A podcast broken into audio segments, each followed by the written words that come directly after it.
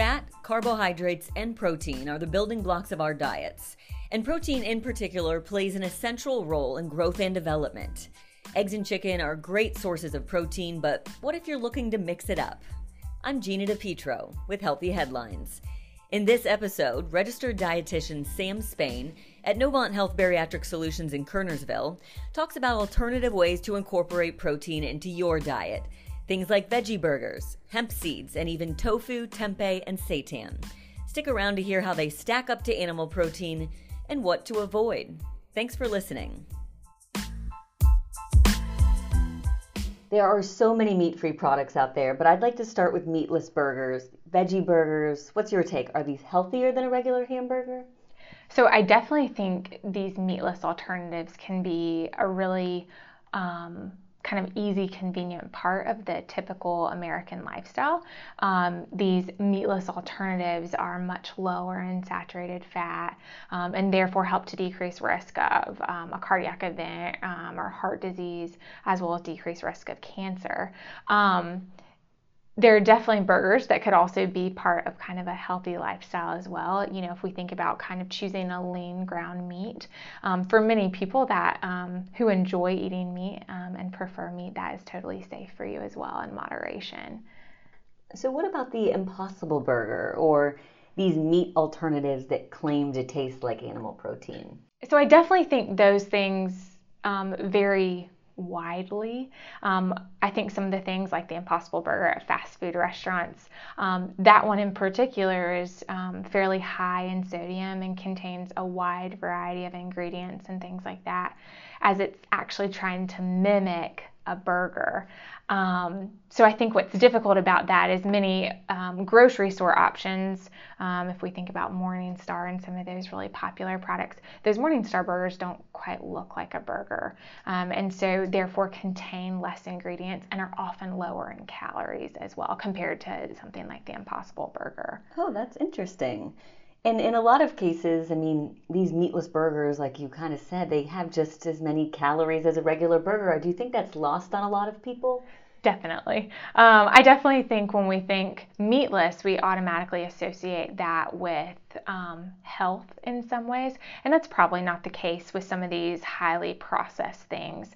Um, so, just in terms of calories, it definitely could be um, higher in calories and, and higher in carbohydrates as well. And you alluded to this. I, I thought it was interesting. You know, I'm not a vegetarian or a vegan, but I'm even a big fan of some of these meatless alternatives. And I eat these like baked veggie chicken nuggets, and they taste so realistic. So, should I be worried about preservatives or artificial flavors? I mean, how do they get these products to taste the way that they do? Definitely um, something to kind of look at. Um, there are definitely things on the market that contain um, in some ways simple ingredients. So things like um, vegetables and then sources of both carbohydrates and protein, such as soy, rice, corn, um, beans, things like that. Um, there's also many products that contain um, just seasonings and oils as well as those vegetables and um, carbohydrate sources. But then there's also things that contain stabilizers one big one that you'll often see is xanthan gum, um, which has been shown to be relatively safe, but those are other products that something like a piece of chicken or a piece of beef does not contain those things. Sure. A lot of people eat these things as an alternative protein source. Do they actually have a comparable amount of protein as maybe eating a piece of chicken or um, some turkey or beef? So there are some products that do. Most veggie burgers um, are only about 10 to 15 grams of protein. Um, most things you're going to get packaged in the grocery store, um, where a piece of chicken, a standard piece of chicken, about three to four ounces, is about 20 to 25 grams of protein um, the Impossible Burger is one that actually contains a fair amount of pro, uh, amount of protein. Um, so that one's a little bit of a kind of a, another option. How much protein per serving should people be striving to get if they are somebody who are who's buying a lot of these alternative meat products? Do they need to substitute in other ways, or what's your thoughts on that? So, protein varies, um, or protein needs vary drastically for um, each individual. Um, most people need about 10 to 30 grams of protein um, per eating frequency or per meal time. Um, but that's definitely variable based on height, weight, um, chronic disease management, exercise, as well as maybe weight loss goals as well. So, definitely a lot of variance to that. Sure. And as a registered dietitian, those are a lot of the questions that you're talking through with your clients, right? Definitely. That's a huge focus in what we um, really talk through um, and, and on a one on one basis. Yeah. So, what's your take on other meatless options? Things like tofu, seitan, tempeh. What do you think about that? I know I know a lot of vegetarians, a lot of vegans eat these sort of products, but sometimes I eat tofu also. Yeah. So tofu is one of the easiest ones to find. Um, in terms of eating out at restaurants and things like that, you can often find tofu as well. Um, but tofu is um, made from soybeans. It contains about six to eight grams of protein in about a three ounce portion, um, where tempeh is um, fermented tofu. Um, so for some people, they'll say that that is more similar to the texture of meat, um, and that contains about 15 grams of protein in a three ounce portion, so almost doubles the amount of protein that's in that tofu. Um, where seitan is a little bit of a different product. Seitan is often referred to, you'll see it um, sometimes called vital wheat gluten. Um, it's actually hydrated gluten, or what they've done is the wheat flour is kind of washed um, to eliminate the starch component, and so it's actually very low in carbohydrates and very high in protein.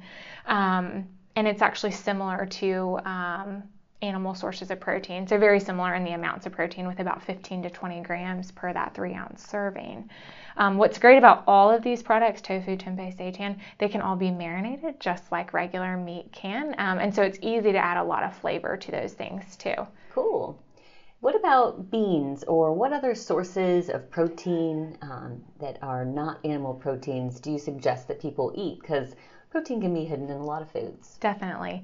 Um, so our beans are an excellent source of protein. Um, we also have things like our nuts and seeds. Um, for example, hemp seeds are one source of seeds. Um, they're actually an excellent source of protein. Um, there's also things like, um, depending on the type of vegetarianism and things like that. There's we also have eggs, yogurt, things like that, which are an, also an excellent source of protein in the diet as well. Would hemp seeds? How would you ingest that? Would it be like via a smoothie or how do people eat that? So they're often in smoothies. That's a very common way, um, but it can even be um, added into something like granola, so sprinkled onto yogurt or something like that. I've seen it um, tossed in a salad. Um, so really, you can think of it more as a topping to something. Got it. And then just to recap, people who are looking for these meatless burgers or meat free alternatives, just maybe like a, a small bulleted list of things that they should be keeping in mind when they're choosing those.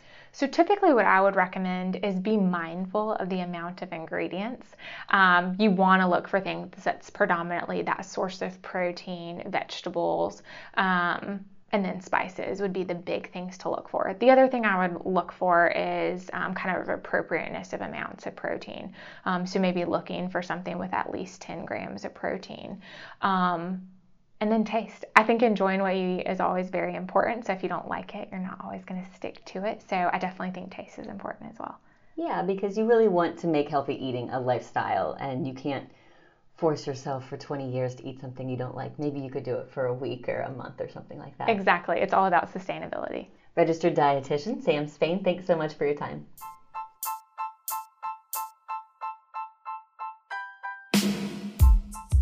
Gina DiPietro again. So, as Sam Spain explained, aim for at least 10 grams of protein per meal.